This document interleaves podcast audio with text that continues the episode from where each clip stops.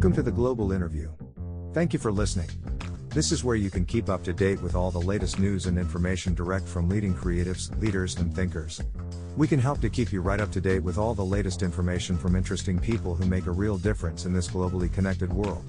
You can find out more about the show at theglobalinterview.com. Enjoy the episode.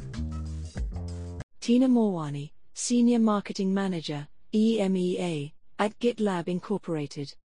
Tina Morwani is a B2B, business to business, marketer committed to growing authentic brands that align with the values of today's modern, purpose driven customers. She is skilled at building successful marketing campaigns that reinforce the brand story and drive revenue within the technology sector. Currently the Senior Marketing Manager for EMEA at GitLab, she has previously held roles within Criteo and Hewlett Packard. Vocal around mental health issues and diversity and inclusion for underrepresented groups within the advertising industry, Tina was born in Spain to Indian parents and currently resides in Ireland. What do you like about your career slash role or areas of focus? There's so much to love about being a marketer. We have an incredible opportunity to create system level change and reshape the dialogue within advertising.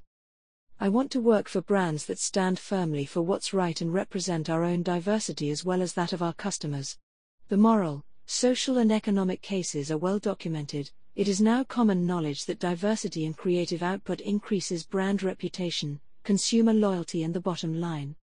To our everyday consumers, this is not just a brand's purpose or corporate social responsibility, it is a way for them to see the reality of their experiences acknowledged and validated and there is still so much work to be done.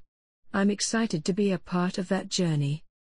Outside of your professional work area, what hobbies or interests do you have, or what other areas of your life are of real importance to you? Books have been my constant teachers and broadened my understanding of the world. What lies in reading is the freedom to live vicariously through others, and that empathy has permeated into my life. Oftentimes, I've wondered why we look at people made of the same flesh and blood and see the other. Why definitions and distinctions that don't serve our collective humanity become warped reasons to hurt one another. For what? We still turn a blind eye to suffering and cruelty in the world. We allow differences to become breeding grounds for hostility rather than beautiful opportunities to learn. What we deserve is so clear.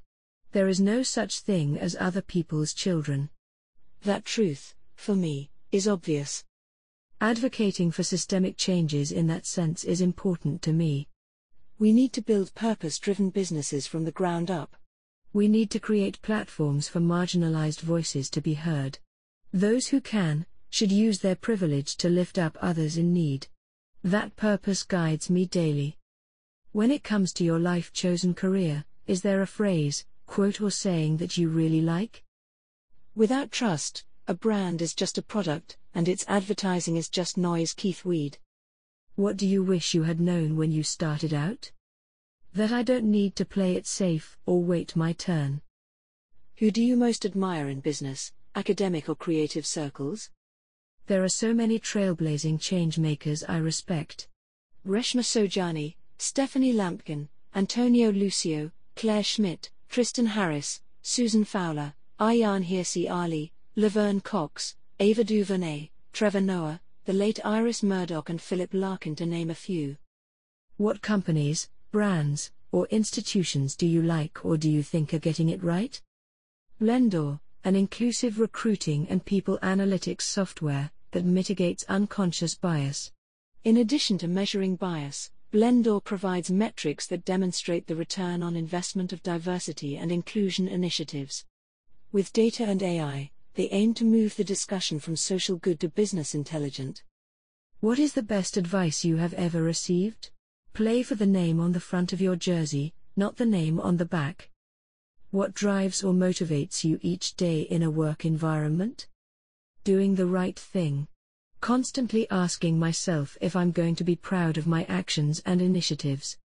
It all comes down to having a workplace with equal representation, of all races and ethnicities, sexual orientations and gender identities, abilities, spiritualities, generations and cultures, with equal voices, equal roles, equal pay, and equal respect. The blocker is pervasive bias. Bias limits equality. If I can leave a legacy behind that encourages more individuals and brands to put their money where their mouth is, I will retire happy. What are your thoughts on the future of social media? Social media has built communities in an unprecedented way, but it's also given rise to cyberbullying, misinformation, manipulation at scale, addiction, isolation, polarization, algorithmic bias, depression, and body image insecurities. An indictment of the current business model driving these platforms, and enforced regulations on artificiality, data, privacy, and targeting are paramount for restoring broken trust.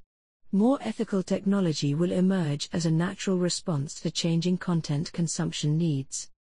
Do you have any mentors? Two incredible mentors in my life were people who championed my intellect and empathy and taught me how valuable those qualities were. My English teacher from high school shaped my critical thinking skills and the way I analyzed human behavior and language. He made me love learning. My business partner from a previous company was instrumental to my growth, constantly challenging me and guiding me through equally challenging times.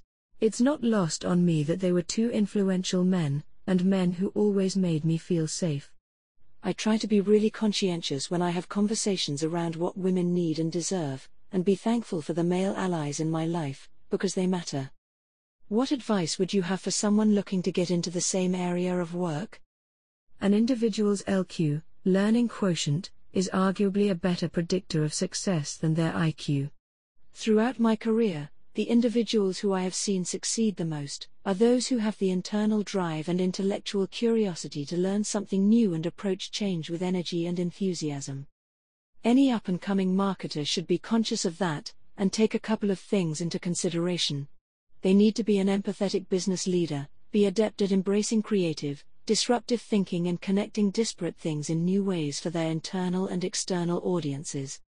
What do you feel is the most common reason for people failing or giving up? Paying heed to other people's opinions. It interferes with one's courage. What skills do you feel have helped you to become successful? A fierce desire to learn, and do better than the day before. How do you define success, and what lessons have you learned so far that you could share with our audience? For me, success lies in living my purpose, having a positive impact on the lives of people by encouraging them to think and act in ways they may not have considered before. Decisions, at the end of the day, are made from two places fear or love. If you do the work to understand where your choices come from, Make sure they always come from love. Thank you for listening to this interview on the Global Interview. You can join the Global Interview newsletter at theglobalinterview.com. Thank you for listening to this episode from the Global Interview. We appreciate your support. If you would like to find out more, please visit theglobalinterview.com.